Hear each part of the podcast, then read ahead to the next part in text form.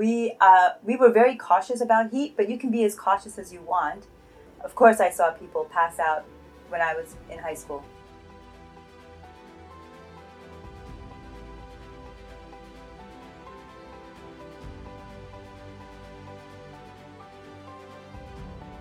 Ladies and gentlemen, welcome back to the stage, the official performing arts podcast of the NFHS. I'm your host, Ken Burke, and today we have one awesome guest on as we get the privilege to learn from Dr. Neha Raukar on a number of things, but specifically on heat illness prevention. It's a growing topic today, and it's it's really it's really alarming how how bad it's getting. But Dr. Raukar, thank you so much for coming on today. I know it's going to be a really great conversation. Thank you so much for having me on. I'm looking forward to it as well. Yeah, I know. I could I could sit here and try to list out everything that you're involved in because I I did do research on you and it is extensive. Let me tell you. but um, I really don't think I could do it justice. So before we get started, could you please just list out literally everything that you're involved in, everything that you've accomplished, uh, just you know whatever comes to mind. Uh, well, I'll just summarize it by saying I'm an emergency medicine physician and I'm also trained in sports medicine, so I do both. I wear both hats. I'm a researcher, an educator, and I work clinically. And I'm very involved with um, creating policy. I like to affect change on a broader scale. And I used to, I'm an East Coast girl, but I currently live in the Midwest. And I've been involved with athletes of all ages, youth athletes, all the way through Olympic athletes and masters athletes. So I have a pretty broad breadth of the types of injuries I see and the age groups that I see them in. Mm, yeah. Kind of continuing that question, uh, this is kind of a question we ask everybody that comes on the podcast now. As a child, what did you want to be when you grew up? Did you want to be a sports medicine doctor, or did you want to be an astronaut? What? How are you? How did you get to where you are now? So, um, when I was in kindergarten, my brother, my younger brother, and I had built a tree house so you can imagine it was fairly rickety. Right. And I fell, I fell out of it, and I broke my arm. I had a really bad fracture of my arm, and so I ended up staying in the hospital for a few days.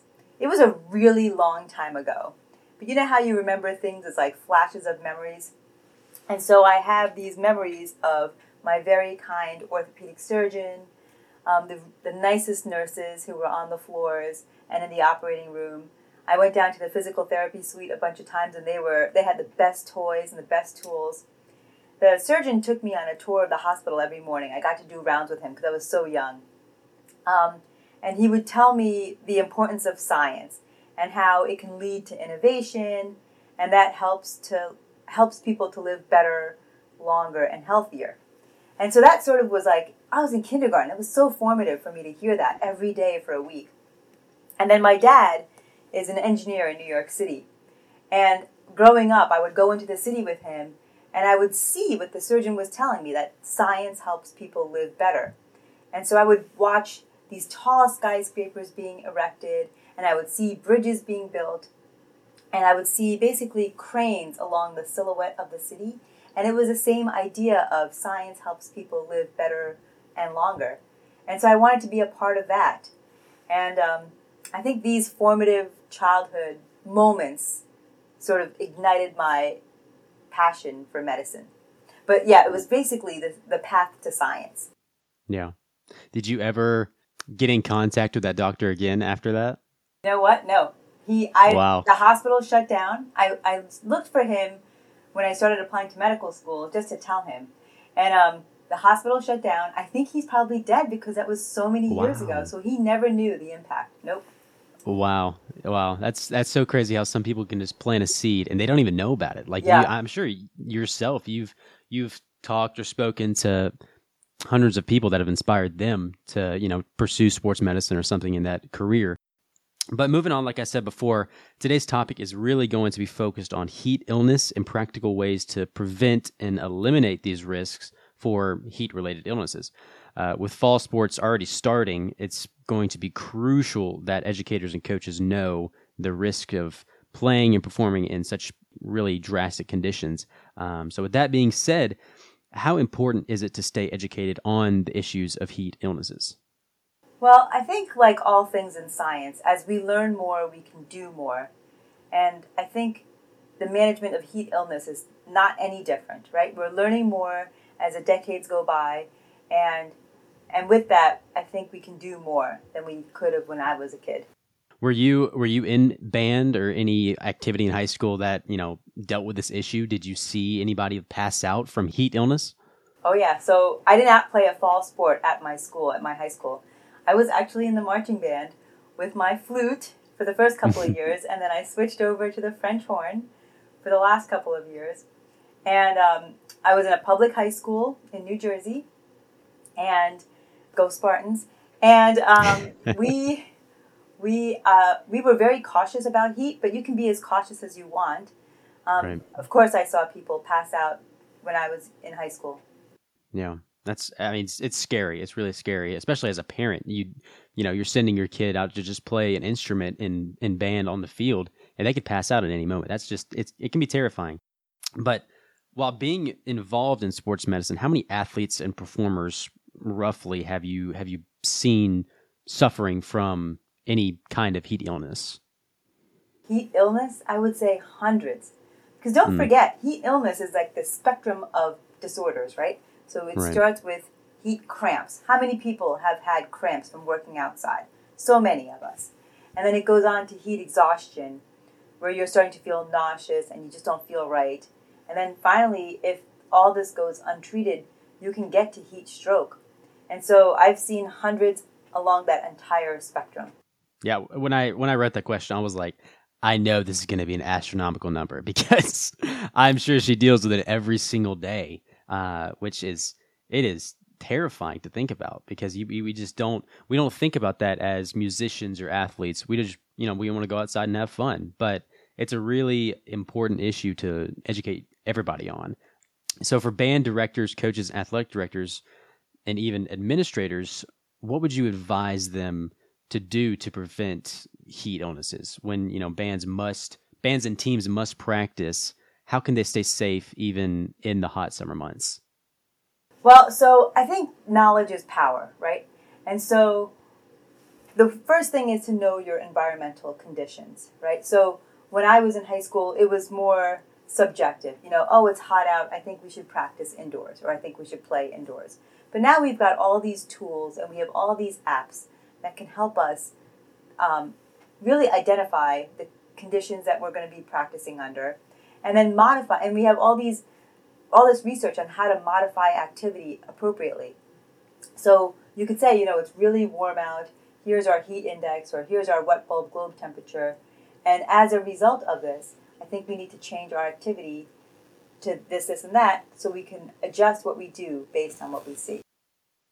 What What are some of those uh, tools and apps that you mentioned? Because I know the wet bulb globe. I, I, I mean, that's a really great tool for high schools. What what other things were you thinking of? So you know, once upon a time we used a good old thermometer, but then mm-hmm. as time went on, we went and used heat index, which was the gr- the best thing available at the time. But now the wet bulb globe is the it's at the moment it's the best thing that we have because it takes into account all different forms of heat stress that are placed upon the body. So the best one right now is the wet bulb globe. Yeah, I, am I know at the NFHS it's a big deal, and it was a big deal when we got to administer that to nearly 5,000 schools, which is really big. So, as summer's winding down, I'm sure you know most kids don't do anything during the summer. They're just laying on their couch playing video games, doing something like that. How can how can coaches and directors ease their students back into the their routines, their practices, and even games when you know, knowing knowing that they kind of were lazy the entire summer and didn't really uh, they weren't involved in the heat as much. When we think about ways to stay cool and ways to reinsert or reintegrate activity, outdoor activity, um, I think of it in three categories. So I think of um, the first one is to stay cool, right? So you wear cool, light clothing, which in the performing arts, like marching band, those outfits are not cool or light, right? They're very heavy, they involve a hat. And so they're not cool light clothing, but try to incorporate cool light clothing as often as can as you can. Um, schedule outdoor activities carefully, right? So try to practice, especially on hot days in the morning or after the sun is or when the sun is going down. Um, pace yourself, meaning reduce the amount of activity during the heat. And like you said, people are not accustomed to working or exercising in a hot environment, so just just go about it slowly, kind of like we do with football players, where we acclimate them. The same thing. Just to build it up slowly, um, pick up the pace gradually, um, and then avoid hot and heavy meals before you go outside, before the performers or athletes go outside. Avoid these warm meals. So that's my first category is staying cool. The second one is staying hydrated, which means having readily accessible fluids if you're going to be outside for more than an hour, having sports drinks or drinks with electrolytes available, um, and making sure that the drinks that the beverage is cool, not super cold because that doesn't work, right? It's got to be just ice cold. Um, and then the third is staying informed. So using these apps or the wet bulb globe to figure out what the temperature is outside and then modifying activity appropriately. So I heard, uh, or I have heard that when somebody does suffer from heat illness, uh, the best thing to do for them is to dunk, immerse them in really cold water. Is that true, or is that just a myth? Oh, um, so if we look at people who have heat stroke, which is the emergency, right? Mm-hmm. So when I wear my emergency medicine hat, that's the one that we're re- really worried about. Those are the people that have some altered level of consciousness. If you have somebody who has an altered level of consciousness, like they're confused or unconscious, you want to bring their temperature down as quickly as possible. The quickest way to do that is truly putting them in like a kiddie pool or a tub of ice cold water. And before that, though, you can do the fans and the misting and drinking cool water and going into the shade and taking off extra layers of clothing. All of that really helps lose the heat, you know, helps your body lose the heat. But once you've hit the um, zone of being unconscious or confused, it's really time sensitive. And so the quickest way to do mm. it is to put them in a tub of water. Mm. Yeah, yeah, that's really good to know for any anybody that's participating in in the summer or any any heat activity. But I want to go back to the the wet bulb globe uh, thermometers. So I know as the NFHS, like I said, we administer five thousand to different schools. So for anybody listening that is at another school, a high school that didn't get one, how how can they get one, and why should they get one, and how effective are they? Um, so they are sold commercially, like on Amazon. They can reach out to the NFHS, who um, can put them in contact with the company that bought them, mm-hmm. or they can just reach out to their state association and talk to them about getting a, a wet bulb globe and making the connection for them. Um, why use that? The wet bulb globe gives you not only ambient temperature um, and not only the level of humidity, but it gives you a clue as to the level of radiation, the wind, the cloud cover. It takes all of these different things into account and really tells you how much heat the person is being exposed to. Mm. And so it's really a sensitive marker. They did a study some years ago looking at all the athletes that died during a 10 year period. And the heat index was not sensitive enough to identify these dangerous conditions. But the wet hmm. bulb mm. globe is sensitive enough, sensitive enough to identify these dangerous conditions. So it really is a good way to it's a good way to identify this is a bad situation. I need to modify activity. It's really the only real way that we have at the moment. Mm. Yeah, so all the listeners out there, go get one right now because it could save somebody's life, essentially. I mean, it really could. It could save one of your students' lives. Um, but speaking of which, summers aren't going to cool down. For the last decade, they've been getting hotter and hotter. Uh, but knowing this, what do people need to know moving forward if, you know, if summers aren't going to cool down? Yeah, so, you know, you're right. The earth is getting warmer. Climate change the climate is changing. We are getting warmer. And so what we're seeing is even in states where people were not really aware or didn't have to be aware of heat issues, now they're having to learn about it because their environment is warmer and their kids are going to start, their students are going to start suffering from heat illness. So I think it's something that everybody needs to know. Um, and everything everybody needs to be aware of, not just the typically classically southern states. I mean, that was my next question. What what about states that haven't had that intense heat? What are that? What are they going to do? You know, because they haven't been able to really feel that until recently. So the good thing is they can learn from the states that have already done it, right? So yeah. There's a lot of states that have already been through this, and there's a lot of growing pains when you try to implement anything new, right? There's always this inertia of stasis, and so if you could, um, if people could start talking to each other, if the states could um, get together and learn from each other, there's a lot of good information out there. Yeah. Yeah, I know. Now I know this isn't a podcast about global warming, so I'm not even going to try to sit here and act like I'm a expert on the weather. Uh, but we can't argue with the facts. Like it keeps getting hotter. You can just step outside and realize that. So if we were able to study heat in more in depth, uh, how would we go about doing that? What, what what are the steps in your mind that you that you would take? So if we were going to study heat, I would say in the performing arts participants, mm-hmm. there's there's not a lot of information out there right now. What we know a lot about is in athletes and in you know geriatric patients. We know quite a bit about heat illness, but we don't know a lot about um, the conditions that. There's so much we don't know when it comes to the performing art, the participants of the performing arts. We don't know the conditions that they're under. We don't know what their stresses are. We don't know what the tolerances are. There's a lot we don't know. All we can do is extrapolate the information that we learn from athletes. So we are basically starting at ground zero when it comes to mm. participants in performing arts.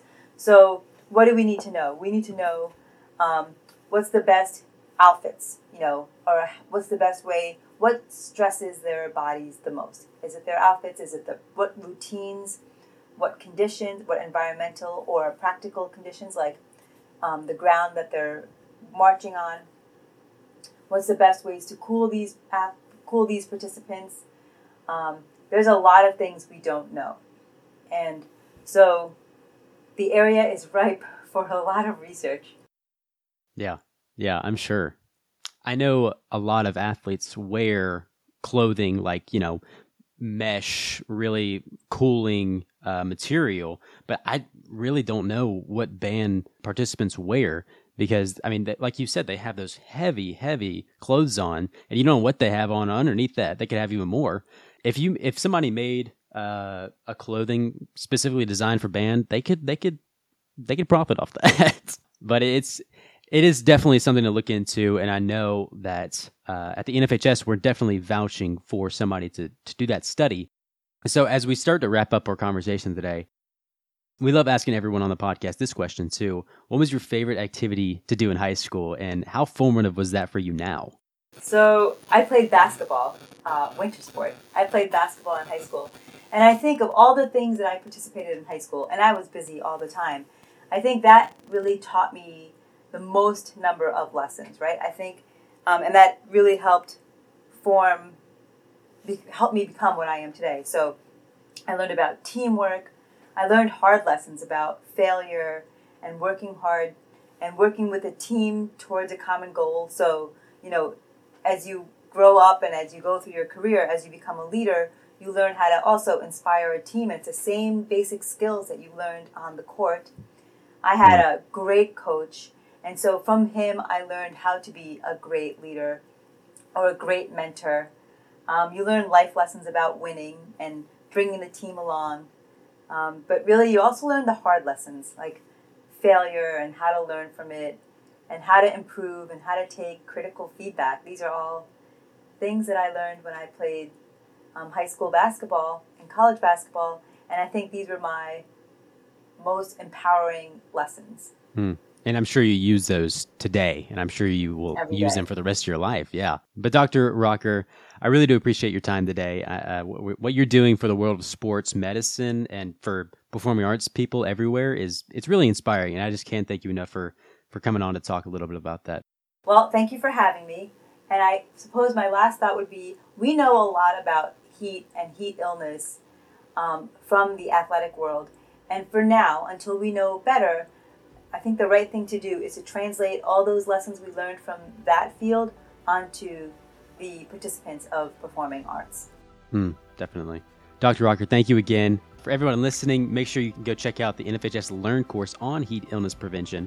Educating yourself on this topic could really, it not only eliminate potential risks, but it could save a life. As always, please remember to leave a rating and review on the podcast and to share it. Even if you share this episode with one teacher, coach, administrator, or student, it will go a long way. Uh, thanks so much for listening, and I hope to catch you next time on the stage.